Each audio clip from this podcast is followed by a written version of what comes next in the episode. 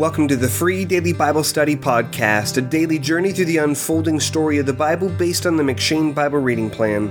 My name is Jacob Gerber, and today's meditation for December 24th comes from 2 Chronicles 29.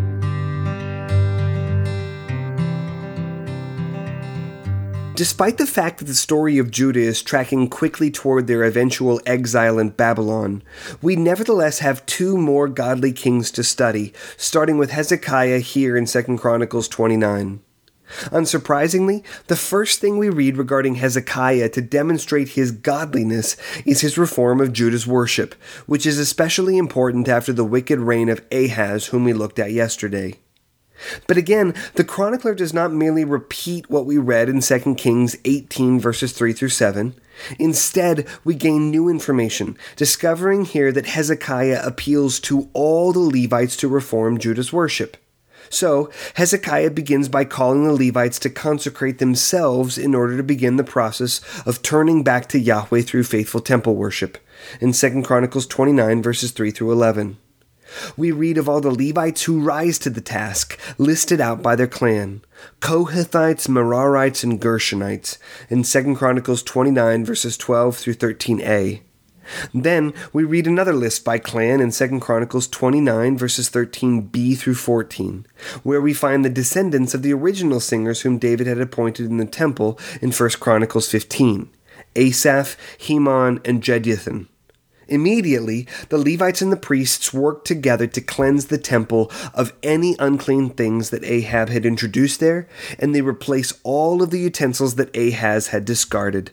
In 2 Chronicles 29, verses 15 through 19. Once the temple is consecrated, Hezekiah restarts the full worship activities that should never have ceased.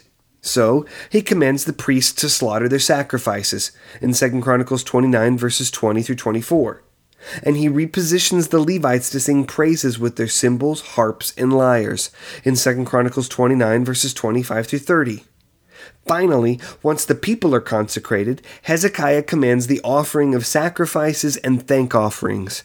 That is, the sacrifices that did not atone for or cleanse from sin, but that celebrated Israel's communion with Yahweh. Cross reference Leviticus 3, 4, and 7. At this point, the Levites continue to play a special role, since they are more upright in heart than the priests in consecrating themselves. In 2 Chronicles 29, verse 34. While Hezekiah is clearly following exactly what David had commanded, rather than innovating new forms of worship, see 2 Chronicles 29, verse 5, verses 25 through 27, and verse 30, we nevertheless see the same dynamic that we have seen in David. Hezekiah the king is commanding the Levites and the priests to offer acceptable worship to Yahweh. And in this way, he is once again acting in the way that a king of Yahweh's people, that is, a son of David, should act by purifying Judah's worship. And by doing this, he foreshadows the role of the greater Son of David, Jesus Christ himself, who came as the King who would purify the worship of God's people forever. We will continue reading about the reforms of Hezekiah tomorrow. Thanks for listening to the Free Daily Bible Study podcast. You can get more free Bible study resources by liking Free Daily Bible Study on Facebook at www.facebook.com slash freedailyBiblestudy.